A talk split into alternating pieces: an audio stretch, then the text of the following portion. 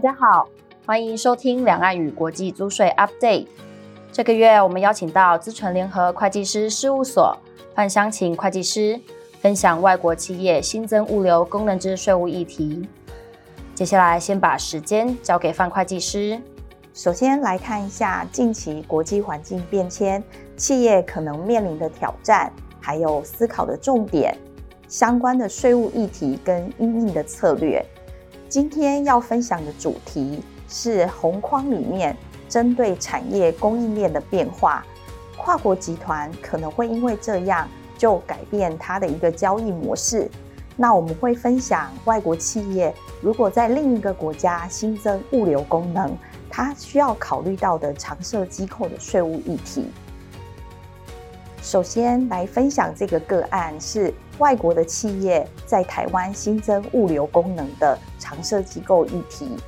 好，先说明一下这个集团的一个背景。好，过往呢，这个集团所有的物流从台湾采购完了以后，都会运到香港去做一个销售的动作。随着国际环境的变迁，这个香港的发货中心呢，这个外国企业考虑把它迁移来台湾。那在这个情形底下，可能就会面临到在台湾构成常设机构。那这个时候呢，外国企业呢，可能有两个可以去思考的策略。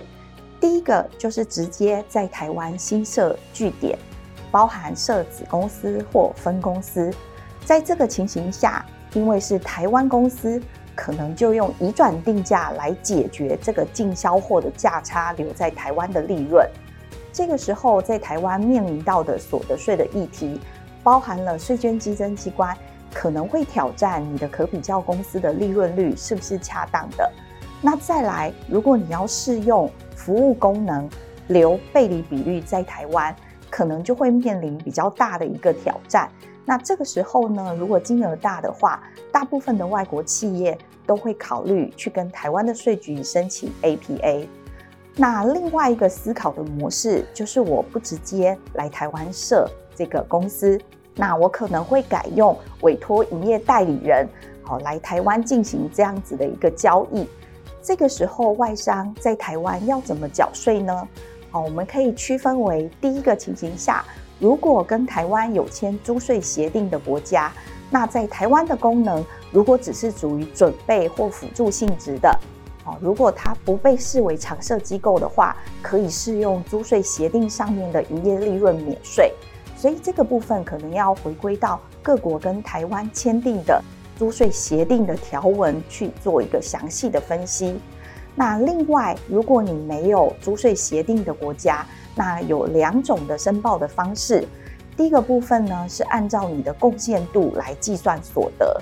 如果你在台湾只有简单的物流功能，根据台财税的一零六号令，你可以就三趴的物流贡献度在台湾缴税。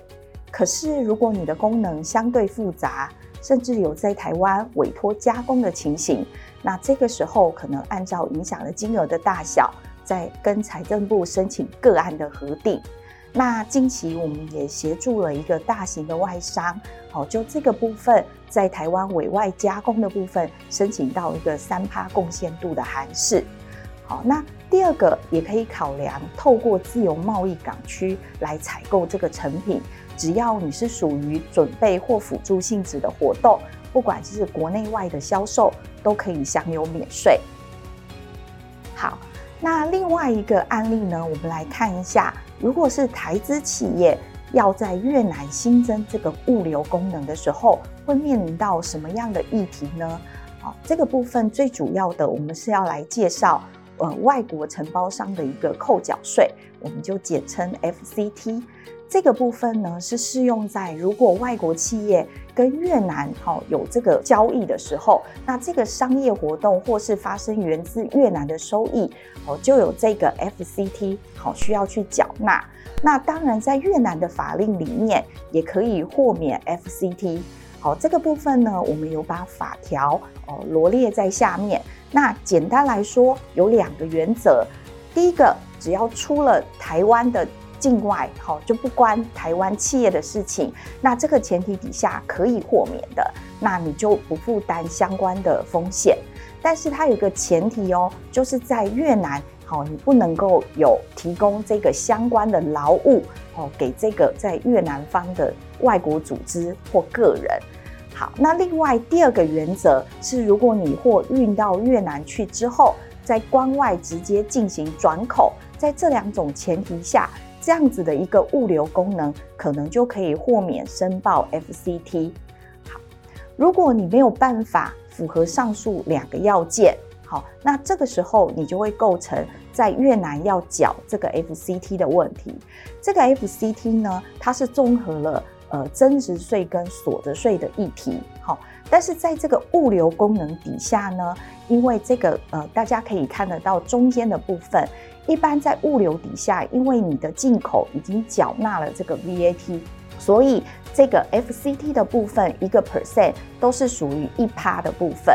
好，那当然你也可以采用左右两边的方式，好，直接构成越南的一个税务居民的条件。在越南呢，去申请这个税务居民的身份，申请这个税籍的登记，再缴税。但一般呢，我们都是采用中间的直接法去进行这个一趴，由这个采购的厂商在付出这个货款的时候，直接就源扣缴一个 percent。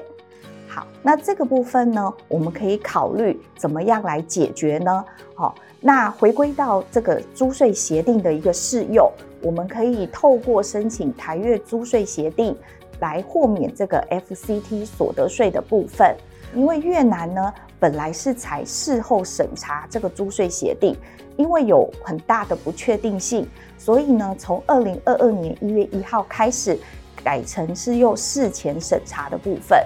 那它的申请前提呢，包含了这个外国承包商在越南哦是不能构成常设机构的议题的。这个部分呢，可以从租税协定的条文上面，好来做一个研究，怎么样叫做没有构成常设机构，这个是非常重要的。那申请的时程，刚刚在前提也说明过，你必须要在申请豁免的业务开始前的十五天提出申请。那在这个部分呢，我们也列出了它的一些应备的文件。那特别注意呢，相关申请的文件呢，必须是越南文来做申请的。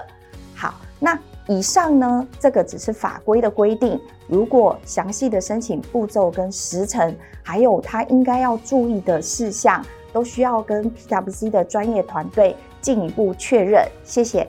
谢谢大家的收听，也欢迎大家到 PwC 台湾 YouTube 频道观赏影片或订阅 Podcast 频道。及时取得最新资讯，我们下个月空中再会。